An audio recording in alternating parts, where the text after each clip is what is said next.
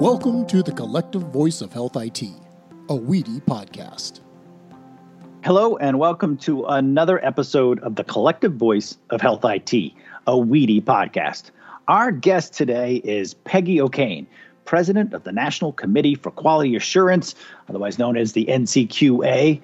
Peggy founded the NCQA in 1990, and the nonprofit is now a major force in United States healthcare, working with policymakers, employers, doctors, patients, and payers to improve healthcare quality through standards, programs, and accreditation.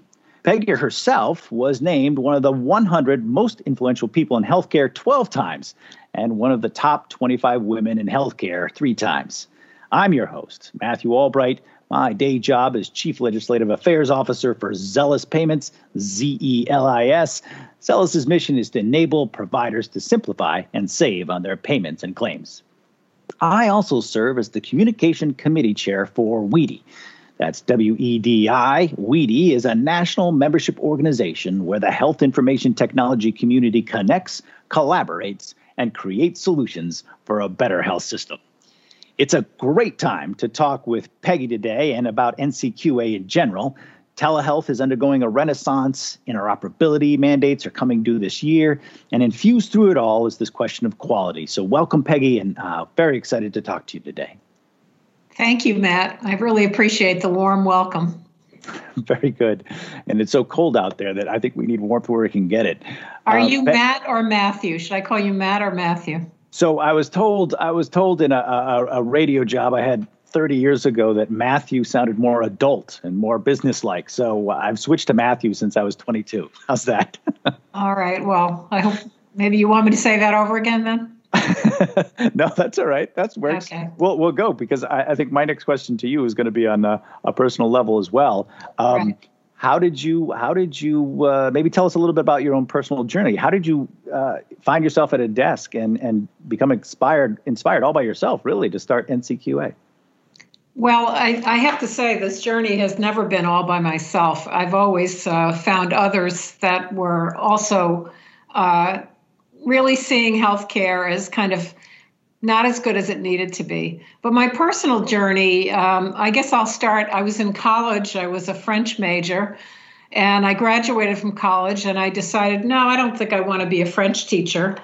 Um, and, you know, after trying a couple of other things, I uh, got a job in healthcare and I became a respiratory therapist, which was a new job at the time. And people know about respiratory therapists today because uh, they're the people that run the ventilators, you know, and in COVID times, ventilators have been in the news a lot. Anyway, um, it was new. I was trained on the job. And um, I was you know, I worked for five years as a respiratory therapist in different hospitals in Boston and Charlottesville and in DC.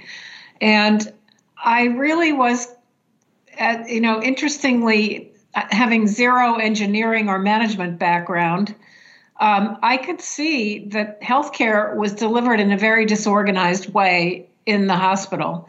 So um, there were a lot of lone rangers, including the respiratory therapists. Um, and so there was a failure to coordinate care there was you know there was a lack of understanding of what was supposed to be happening next to this patient.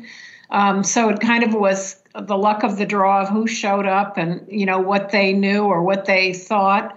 So you know even though american medical science was fantastic um, the the execution really left a lot to be desired um, so I went back to graduate school, and uh, I remember sitting in a seminar on my first day at, with uh, you know about ten other people, and we were talking about what we wanted to do after graduate school. And I said I want to work on the quality of healthcare. And the professor looked at me kind of shocked and said, "We have the best healthcare in the world." and I said, "How do we know that? How how would we know that?" And of course since then, a lot of data has really demonstrated that we're far from having the best healthcare in the world. So, uh, the quality agenda, I think, was ripe for some, uh, you know, moving forward. Very good, very good. So NCQA, um, maybe maybe you give us the elevator speech on NCQA, just in case there's listeners out there who are unfamiliar with it, uh, and then tell us what you're most excited, uh, what what you all are working on that you're most excited about. Yeah. So, NCQA, our mission is to improve the quality of healthcare through measurement, transparency, and accountability. So, if I'm a, a, consumer and I want to choose a health plan, and I'm lucky enough to have a choice of health plans, we're the people that are kind of like the consumer reports of health plans. So, we have a bunch of quality measures. You know, how well does this plan do preventive services? How well does it take care of people with chronic conditions? What do the members say about this plan? So we have standardized measures and they wind up in report cards, they wind up in star systems like with Medicare Advantage and also with the exchange. Um, and you know they they're often in contracts um, where employers will say if you hit these targets i'll pay you an extra bonus and so we're the the measurement people and we're also the accreditors that kind of say this is how a good health plan operates. It's it knows who its members are. It pays attention to people that need special attention, and um, you know it, it does the things that it does this well compared to its peer organizations. Gotcha, so, it, I mean, the idea of measuring quality when we started out was like a science project. You know, it was not in any kind of um, broad, uh, you know, uh, implementation. Um, I, what I, you know, in graduate school, I just remember reading articles about quality, and they were kind of there was always a, a shock and awe factor, which was, gee, we thought the quality was a lot better until we actually started looking at it. yeah, that makes sense. That reminds me of my own report cards uh, too. Uh, uh, but uh, and and it sounds like you're not just uh, uh, focusing on the provider, the hospital side, but you you actually touch on many different entities in healthcare. Is that right? Well, actually, we our our original focus was on health plans, but we also our measures are very broadly used. for medical groups, accountable care organizations, um, all kinds of things. Um, and we also do patient centered medical home program and patient centered specialty practices. And the common theme is that the, the, the practice or the health plan or the ACO is well organized, it's watching what's going on, it's continuously improving its performance. So, it, it you know, we brought kind of um, to healthcare, I guess. And, you know, many people regret that, but um, we're proud of the role we've played. Good.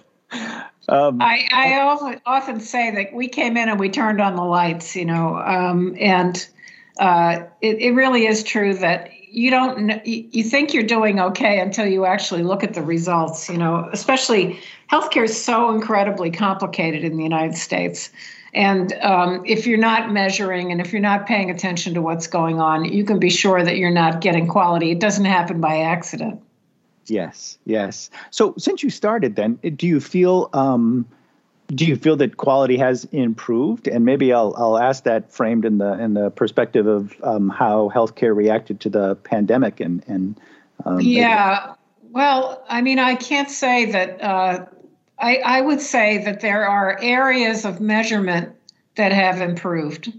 Um, and I think when you get a complete curveball like the pandemic, uh, there was nobody really knew what to do with the pandemic in the beginning.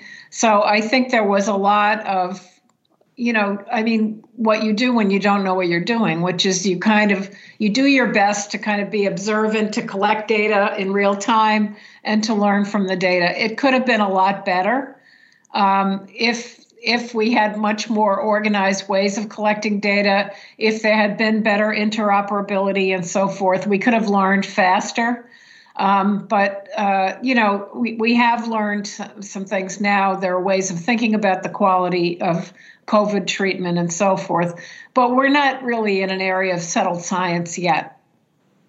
Gotcha. And, I mean, I, but you did ask whether we we can point to improvements in quality for all the work that people have done, and yes, we can. Um, I think, for example, about uh, colon cancer screening. Um, where I believe the rates have doubled, and I didn't bring the data with me uh, in the time that we've been measuring it, which is, I think, about 15 years, and where, as you would expect, the outcomes of colon cancer have gotten better. So, early detection is a big advantage in colon cancer. Um, you know, so uh, the fact that, that so many more people are being systematically screened, nobody likes those uh, colonoscopies, but they definitely save lives and result in much better health outcomes. We can say similar things about diabetes and um, uh, cholesterol uh, control. Um, so, uh, I mean, in some ways, measurement uh, raises the awareness about things and so it happens in indirect ways but when you can actually see your results and see that they're not where you want them to be then you put in in place uh, techniques to improve quality.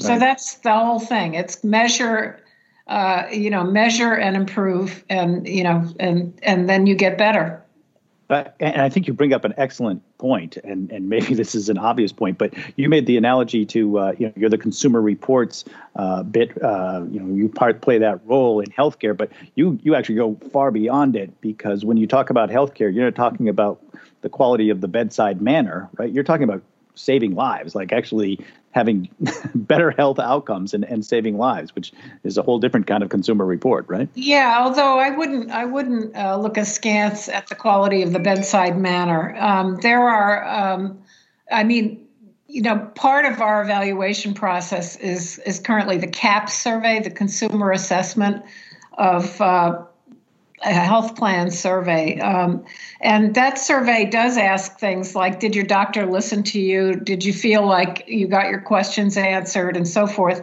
And interestingly enough, these things actually do impact health outcomes. So if you have a doctor that, um, you know, leaves a lot to be desired in terms of his uh, his or her interest in you, or your, their willingness to answer questions or their willingness to have empathy, that actually can affect the outcomes. It, it can affect your trust in them, and there, there's a there's a real body mind uh, part of this.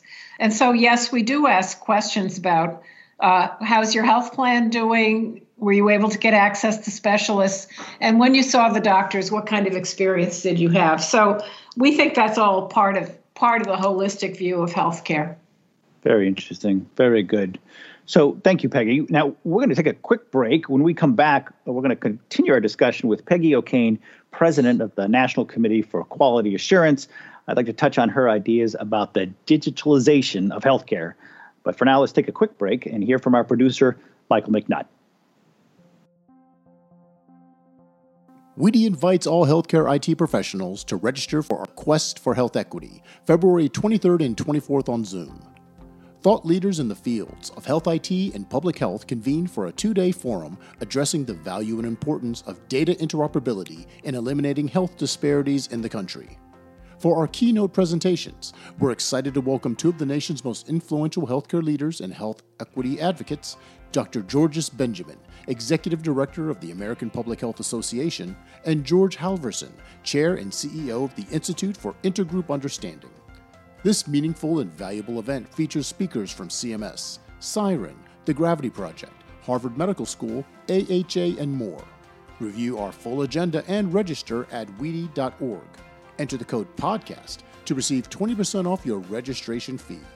Sign up today for the Quest for Health Equity, February 23rd and 24th. We're back and we're talking with Peggy O'Kane, president of the National Committee for Quality Assurance, on another episode of the Collective Voice of Health IT, a WEDI podcast. So, uh, uh, Peggy, you mentioned uh, interoperability rules and and how w- we may not have been as prepared as we could have been for this pandemic, at least in terms of uh, gathering data or having access to the data uh, to get a better pulse on where the pandemic was. So, how do you see uh, interoperability playing out over the next year or two? And will we be ready, do you think, for the next pandemic? God, God forbid, a few years from now. Well, I don't know about being ready for the next pandemic. It takes more than interoperability for that, as we learned the hard way. But um, I think that, you know, it's how much money did we spend on the HITECH Act? Um, was it was in the billions, yes. right? Yes, and both for commercial so and government got, side. So. We've got a lot of data out there about healthcare, and yet, if you're a practitioner, you you can't even find um, what you need at the time of time of practice many many times.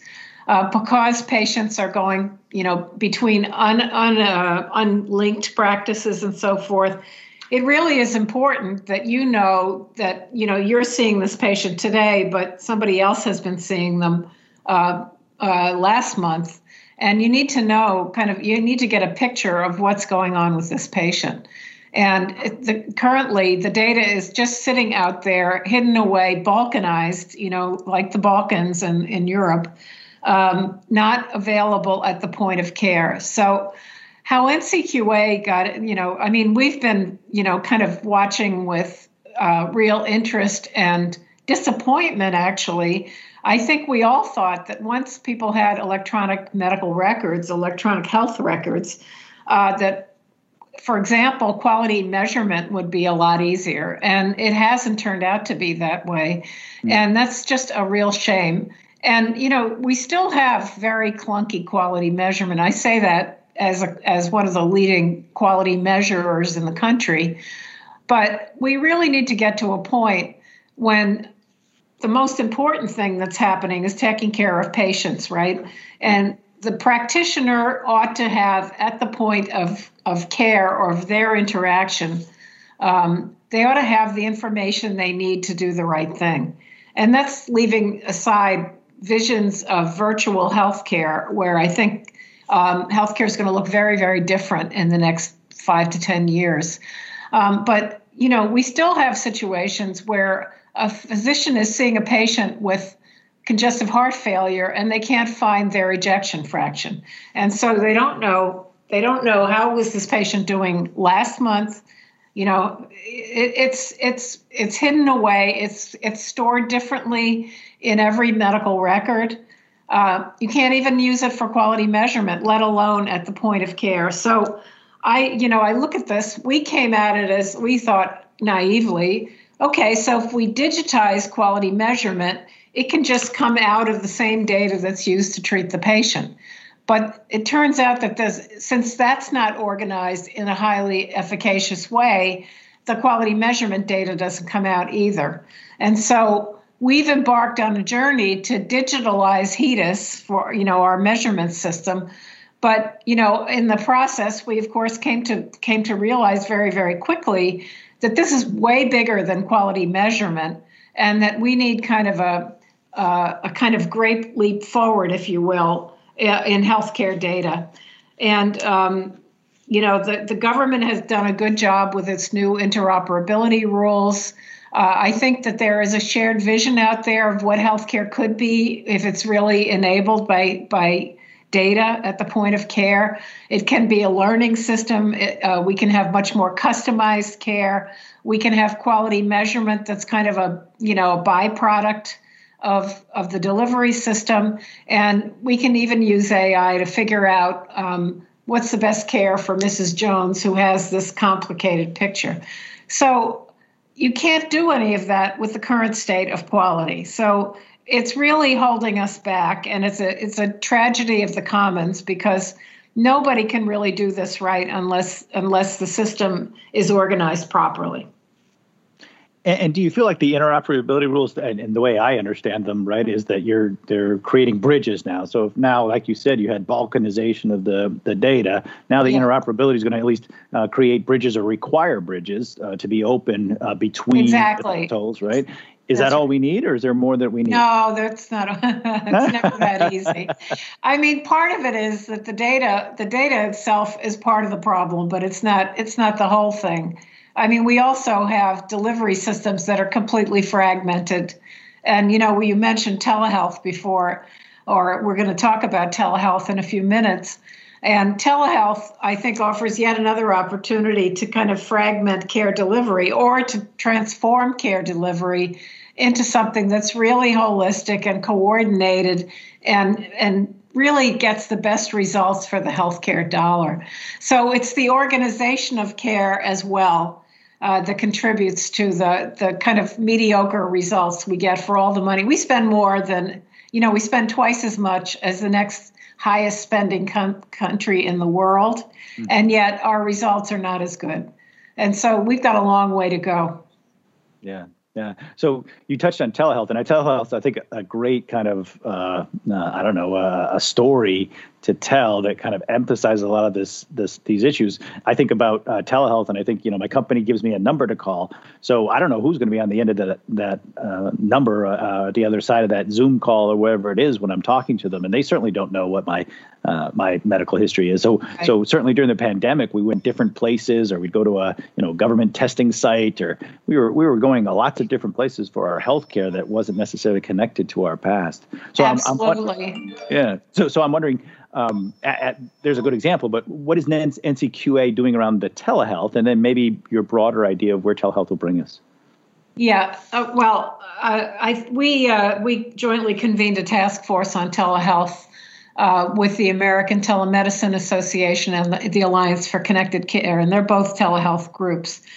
And uh, you know, we learned a lot. There were people there from uh, who have really kind of they're at the cutting edge of telehealth uh, utilization right now, and so we we all learned a lot and shared a lot. And we tried to map out what are the important issues with telehealth, and um, so we are um, we are in the process of developing uh, some evaluation programs for telehealth. One is for uh, medical homes that want to have a distinction in telehealth. You know, so you know we have this wonderful medical home program that we're incredibly proud of that has transformed a lot of primary care and really made the promise of primary care real in so many places in this country. Um, and now I think with telehealth, it can make it even more powerful and and more efficient. Um, so, uh, but what we don't want to see is where telehealth vendors come in, they do their thing, and now it's just another like urgent care or you know another place to have care that's never connected back to somebody that's looking at me as a patient and am I getting the right care? So uh, we, you know, this business about having um, coherent structures for delivery of care is a big issue.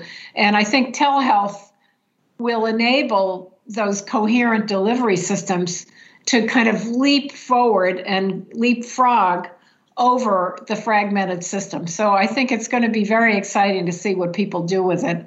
Um, if you're not tethered to like the idea of I have to bring somebody into the office in order to have have the, the blood drawn on them. If you can have them at home with with wearables, uh, and and you can have a monitoring system that's able to monitor much more frequently than you ever did for much less money, and you can you kind of can use your time with that patient really effectively, not doing those little those little tasks, but really talking to them about how to how to like look at their own data and and be empowered to to take care of themselves. This is no small feat, but um, I think the promise of it is tremendous. And you know, so we've already seen Livongo and Teladoc are combined, and there are going to be new players coming into the space. Um, we see the the big uh, the FANG companies over on you know the high tech companies looking with interest in this. Um, and um, so we think that there's also a role, though, for, to make sure that patients are protected uh, from the, uh, the the kind of legendary dog on the internet. Uh, you know that people are are credentialed properly, that the care is done properly, that because it's distant, it's not less than. You know, you don't you don't use uh, telehealth for every clinical scenario, but it can really uh, do a lot that that the, the normal way or the, the way up until now that we've been delivering care can't possibly compete with. Um, so I think the, the, the tricky part for an accreditor is to figure out what are the standards that really are going to protect patients in the short term and how do we uh, allow the flourishing of innovation uh, with, with uh, telehealth um, and don't stand in the way of it with our kind of regulatory kind of mindset. So it's always a challenge, but um, it's a very, very exciting time uh, to be in the role that that I'm in, for example. Yeah, very interesting, and that that's an interesting balance between allowing for innovation and yet putting up at least a few guardrails, uh, yeah. right, so that people yeah and, and maybe touch on that for a bit. Um, so uh, I, I think I, I understand the guardrails, the idea of um, you know, saving the patient from you know fraudulent behavior or yeah. things. But but when I think about a telephone call or a Zoom call with my doctor, or or let's say I'm a hospital system or I'm a health plan thinking about investing in in a, a, a kind of tool, what would be like a value add? Like what would be a high quality uh, uh, telemedicine uh, product? What what would that look like? Well, let me let me talk about a use case. Okay. Okay. Good. So let's say um, I am a person with diabetes and I'm a fragile diabetic or brittle diabetic, and um, we're having a hard time getting my sugar under control. So. Uh, you know, new devices are already out there. They're not in widespread use that are going to continuously monitor my sugar. And so um, I can be logging into an app what I what I've been eating, and it can be continuously watching my sugar, and it can say whatever you ate at 2:30 there uh, really made your sugar spike. Now, this sounds good, but it, could also be we have to, we have to think about the human side of this, and what does the person feel like? Uh, do they feel like they're now walking around with an ankle bracelet on, right? Um, mm. So uh, there, there's a lot to be learned about how to effectively use these new technologies in a way that helps patients build their own self efficacy and doesn't leave patients behind, maybe that can't keep up with the technology or uh, for whatever reason um, are intimidated by it. So uh, you know, as usual, you, you kind of have to bring what the patient needs to the to the situation, and um, so one size will not fit all at all.